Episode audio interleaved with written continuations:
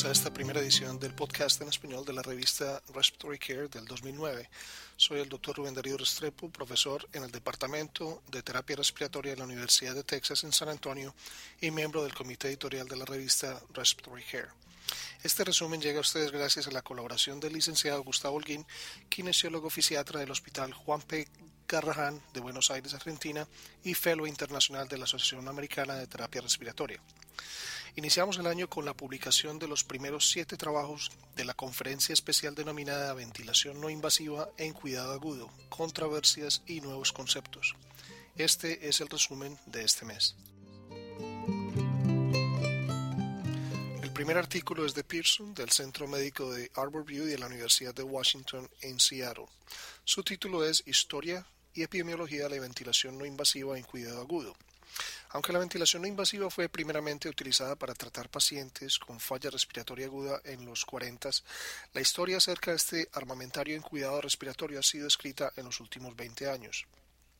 Hoy hay suficiente evidencia documentando la eficacia de la ventilación no invasiva en exacerbaciones de EPOC, edema pulmonar cardiogénico y falla respiratoria en pacientes inmunocomprometidos. La evidencia apoyando su uso en falla respiratoria hipoxémica y en pacientes que declinan la intubación endotraqueal se está acumulando en forma acelerada. Sin embargo, la eficacia demostrada en ensayos clínicos no necesariamente traduce en eficacia en la práctica clínica e importantes barreras deben ser superadas para demostrar el potencial que la ventilación no invasiva ha demostrado en los pacientes en ensayos clínicos. Aunque su uso en el cuidado diario del paciente ha crecido más que la evidencia, un mayor número de estudios documentan su uso en cuidado agudo. Este artículo revisa la historia de la ventilación no invasiva en el paciente agudamente enfermo y resume los estudios de ventilación no invasiva en otros escenarios fuera del campo investigativo en la última década. ¿Qué se requiere para tener un programa de ventilación no invasiva exitoso? Es escrito por Davis y Gentile del Centro Médico de la Universidad de Duke en Carolina del Norte. El dramático aumento en el uso de ventilación no invasiva en la última década es multifacética en cuanto al número de pacientes que reciben esta terapia en variadas condiciones patológicas. El desarrollo exitoso de un programa de ventilación no invasiva depende de muchas variables, pero quizá la más importante es el esfuerzo multidisciplinario que aporta experiencia y educación. Muchos aspectos del programa de ventilación no invasiva deben ser reunidos para ser un éxito tanto para los pacientes como para el personal clínico. Entre estos son necesarios la evaluación, convencimiento institucional, uso del equipo adecuado, entrenamiento del personal y de los pacientes, protocolos y guías y resultados a medir. Davis y Gentile analizan estos aspectos e identifican las características que producen un programa de ventilación no invasiva exitoso. Luego tenemos el trabajo titulado ¿Dónde se debe administrar la ventilación no invasiva? Por Hill, del Centro Médico Tufts en Boston, Massachusetts. La ventilación no invasiva ha asumido un papel importante en el manejo de ciertos tipos de falla respiratoria en hospitales de cuidado agudo. Sin embargo, escoger el sitio para la ventilación no invasiva ha sido materia de debate. Algunos argumentan que todos los pacientes en ventilación no invasiva en cuidado agudo deberían estar en la unidad de cuidados intensivos o UCI, a pesar de que esto no es práctico dada la falta de camas disponibles en la UCI y al hecho de que puede no ser un uso sensato de los recursos. Pocos estudios han realmente evaluado la pregunta de cuál es el mejor sitio para ofrecer ventilación no invasiva. Un problema es la variabilidad que existe entre unidades del mismo hospital para administrar la ventilación no invasiva. La selección del ambiente en que se va a administrar requiere consideración de la necesidad de monitoreo del paciente, la capacidad de monitoreo de la unidad, los recursos técnicos, los recursos de personal de enfermería y de terapia respiratoria, así como el conocimiento y experiencia del mismo personal. En algunos hospitales, la ventilación no invasiva es iniciada en la sala de urgencias, pero más frecuentemente en la UCI. A pesar de que unidades intermedias o de transición son frecuentemente buenos sitios para ventilación no invasiva, muchas instituciones no tienen este tipo de unidad de transición. Con la limitación de camas en la UCI, muchos hospitales se ven forzados a manejar pacientes en ventilación no invasiva en los pisos, lo cual se puede hacer en forma segura en pacientes más estables si el piso tiene la experiencia y el monitoreo requerido. Cuando se está decidiendo dónde administrar ventilación no invasiva, el personal clínico debe estar familiarizado con la capacidad de la unidad en su institución y aparear esta con la necesidad de monitoreo del paciente. Interfaces y humidificación en ventilación no invasiva es escrito por Nava, Navalesi y Gregoretti de Pavia, Novara y Torino, Italia. Durante ventilación no invasiva para falla respiratoria aguda, la comodidad del paciente puede ser menos importante que la eficacia del tratamiento. Sin embargo, el ajuste de la máscara y el cuidado necesario para prevenir daño en la piel y las fugas de aire pueden dramáticamente reducir la tolerancia y eficacia de la ventilación no invasiva. La selección de la interfase es un determinante importante del éxito o la falla de la ventilación no invasiva. El modo, el tipo, el número de interfaces ha aumentado y nuevos tipos de interfaces están en desarrollo. La máscara oronasal es la interfase más utilizada en falla respiratoria aguda, seguido de la máscara nasal, el helmet o casco y la boquilla. No hay una interfase perfecta y se requiere evaluación de las características del paciente, modos de ventilación y tipo de falla respiratoria aguda. Todo esfuerzo debe hacerse para minimizar las fugas de aire, maximizar la comodidad del paciente y optimizar la interacción paciente-ventilador.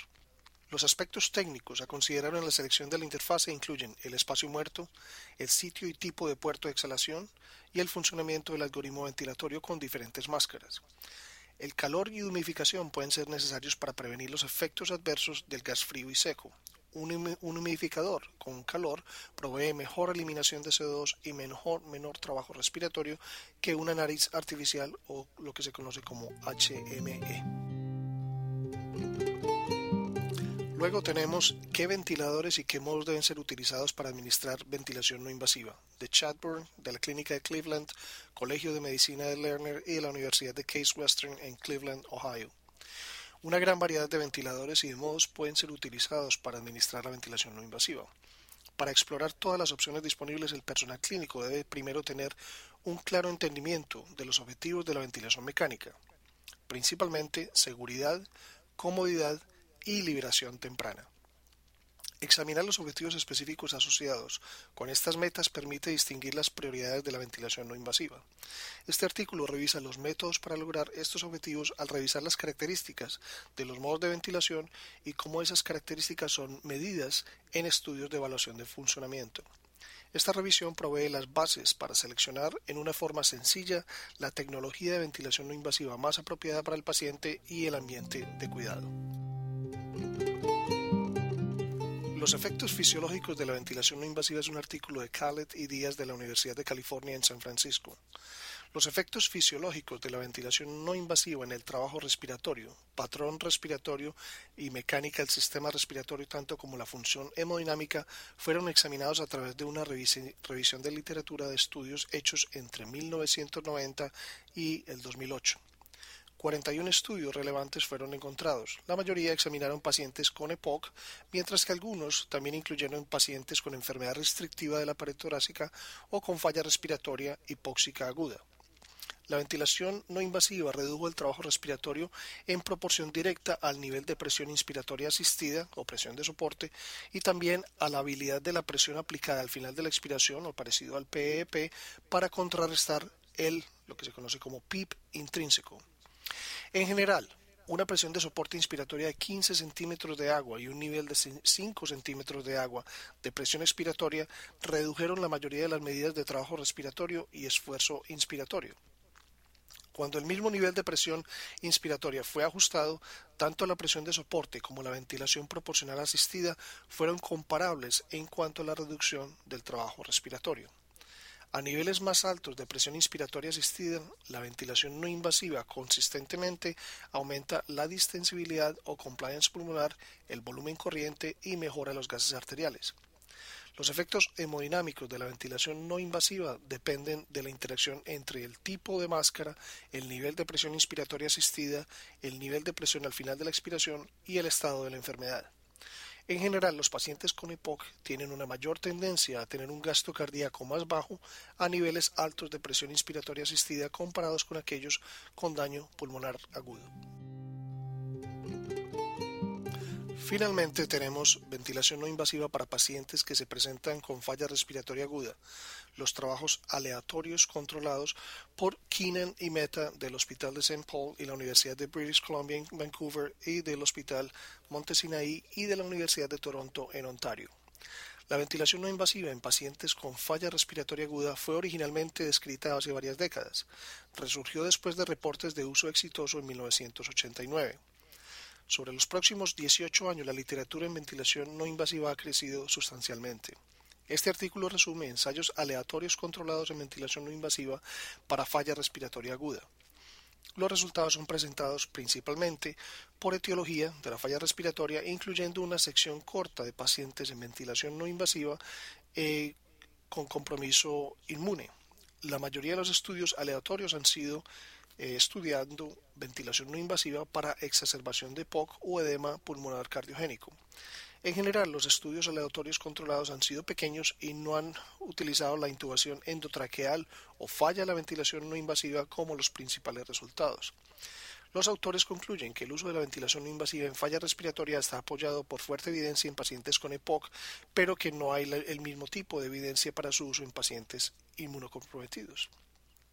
Para otros pacientes con asma, neumonía, daño pulmonar agudo, no existe un alto nivel de evidencia o no sugiere beneficio. Claramente permanecen brechas en nuestra evidencia de base. En los últimos 15 años ha habido un gran interés académico y clínico por el uso de la ventilación no invasiva. En 1997, los resultados de la Conferencia de Consenso en Ventilación No Invasiva fueron publicados en Respiratory Care. Información adicional del uso de ventilación no invasiva en estos últimos años hace que la conferencia actual esté muy a tiempo. Dado que la ventilación no invasiva mejora importantes aspectos en pacientes apropiadamente seleccionados, este es un tópico que debe atraer a muchos de nuestros lectores. Como Pearson comenta en su artículo, ventilación no invasiva ha sido utilizada por muchos años, pero el interés actual ha evolucionado principalmente en los últimos 20 años. Igualmente, la ventilación no invasiva con presión positiva es utilizada más frecuentemente que la ventilación no invasiva con presión negativa, que fue comúnmente aplicada durante la epidemia de polio de los 50. Hay una fuerte evidencia que apoya la eficacia de ventilación no invasiva en exacerbaciones de EPOC, edema pulmonar cardiogénico y en pacientes con falla respiratoria aguda. La ventilación no invasiva disminuye la necesidad de intubación endotraqueal y mejora la supervivencia. Muchas autoridades consideran el uso de ventilación no invasiva en estos pacientes un cuidado estándar. A pesar de la fuerte evidencia que apoya el uso de ventilación no invasiva, en ocasiones su uso clínico ha estado rezagado en la práctica diaria. Como Davis y Gentile mencionan, el desarrollo de un programa de ventilación no invasiva exitoso depende de muchas variables. El poder vender la idea en la institución, utilizar el equipo adecuado, entrenar al personal y el uso de protocolos y guías son elementos importantes en la implementación del programa. La iniciación de ventilación no invasiva debe incorporar educación con el fin de que todos puedan apreciar la evidencia existente para esta terapia. Típicamente el programa crece en la medida en que el personal clínico gana experiencia en la ventilación no invasiva y reconoce la mejoría en sus pacientes. Un enfoque multidisciplinario es importante para el éxito de este programa. Un asunto de mucho debate es el sitio donde se debe administrar la ventilación no invasiva en hospitales de cuidado agudo. Aunque se argumenta frecuentemente que este grupo de pacientes debe ir a la UCI, esto es a menudo no práctico por la limitación de recursos. Como Hill señala, la selección del sitio donde se administra la ventilación no invasiva requiere la consideración de la necesidad que existe de monitorear al paciente desde los recursos técnicos hasta la presencia de personal de enfermería y terapia respiratoria entrenado y experimentado. La interfase es la distinción principal entre ventilación no invasiva e invasiva. Esta interfase ha sido llamada el eslabón débil en la aplicación de ventilación no invasiva. El artículo de Nava y colaboradores es importante en la consideración del uso clínico de ventilación no invasiva. La comodidad del paciente determina el éxito de este tipo de terapia y la interfase frecuentemente determina la comodidad del paciente.